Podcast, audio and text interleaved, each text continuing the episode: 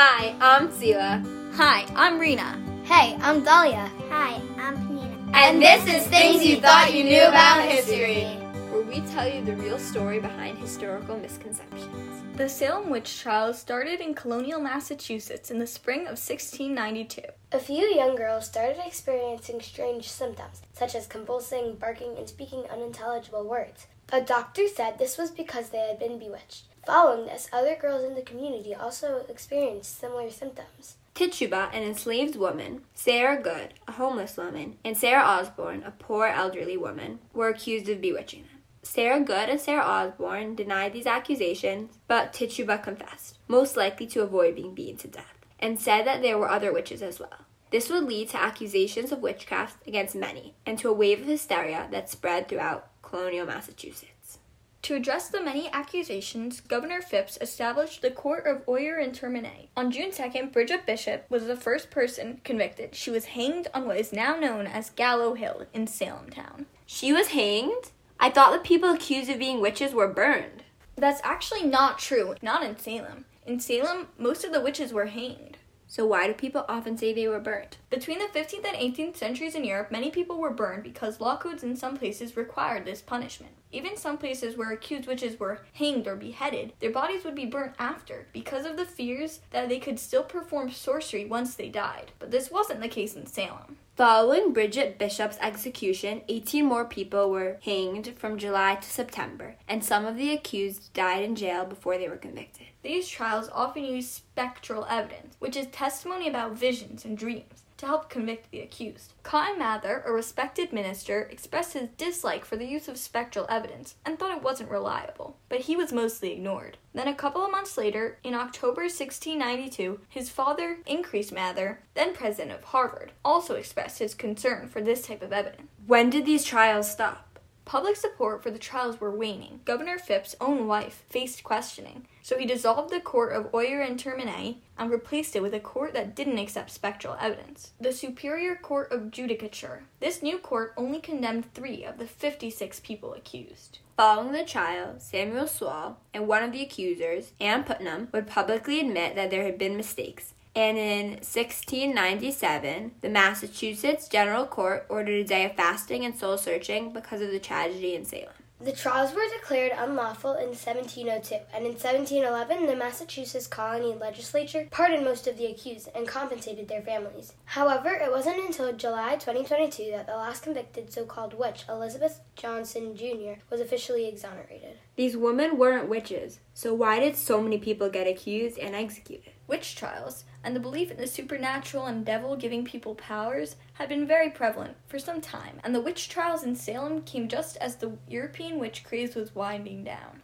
At the time, life was hard in Salem Village. The residents feared the neighboring Native American tribes and had just faced a smallpox outbreak. Because of the war between Britain and France in the colonies, displaced people were straining their resources, which worsened the existing rivalry between the wealthier people with ties to the port of Salem and the people who depended on agriculture. Additionally, in 1689, Reverend Paul Samuel Parris became Salem Village's first ordained minister. He was thought of as strict and greedy, which led to tension, which many of the villagers thought was the work of the devil. They also were suspicious and resentful of their neighbors and feared outsiders. All these factors helped make the Salem witch trials possible. Okay, that makes sense, but why did these girls have strange symptoms? Do we know what caused them? That's not so clear, but there are a few different theories, some more widely accepted than others. One more well known theory, first suggested in 1979, is that a fungus called ergot in the bread in Salem caused many of the symptoms the girls experienced. These symptoms, that were at the time attributed to a witch curse, match with some of the ergotism symptoms.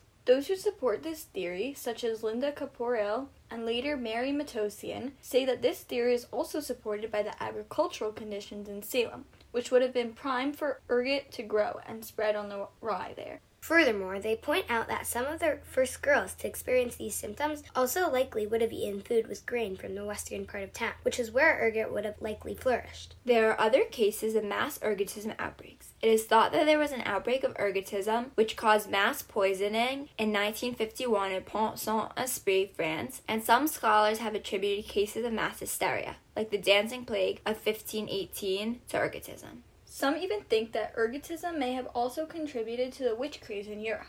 There were known ergotism outbreaks in medieval and early modern Europe, now known as St. Anthony Fire, because of the monks who treated the disease. However, in these cases, the people are thought to have experienced less of the convulsive symptoms and instead the gangrenous ergotism, which results in rotting and loss of limbs. However, the ergotism theory isn't accepted by everyone and is often considered fringe theory, especially in historical circles. Those who disagree, including Nicholas Spanos and Alan Woolf, say certain symptoms of ergotism, such as bruised skin, aren't mentioned in any records from Salem. They also take issue with Caporael's claim that this was an isolated event, because other neighboring villages had similar, smaller witch trials. They also point out that within the same families, most people were probably eating the same bread, so would have experienced the same symptoms if it was caused by ergot in the bread. And this wasn't the case.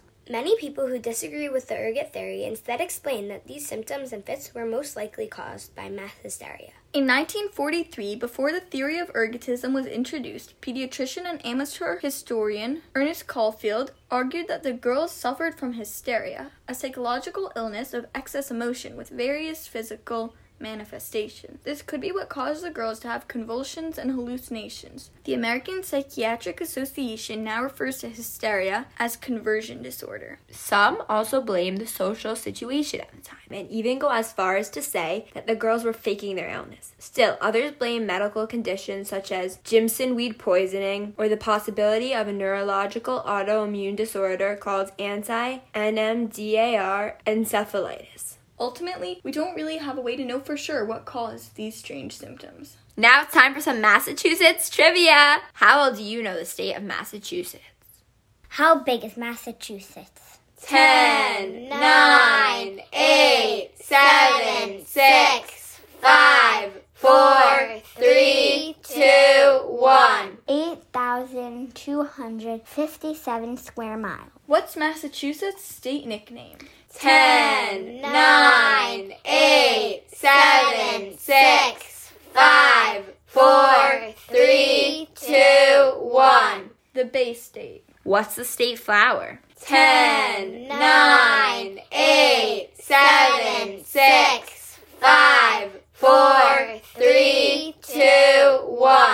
The Mayflower. What's the official state dessert? Ten, nine, eight, seven, six, five, four, three, two, one. Boston cream pie. When did Massachusetts become a state? Ten, nine, eight, seven, six, five, four, three, two, one. February 6, 1788. Thanks for listening.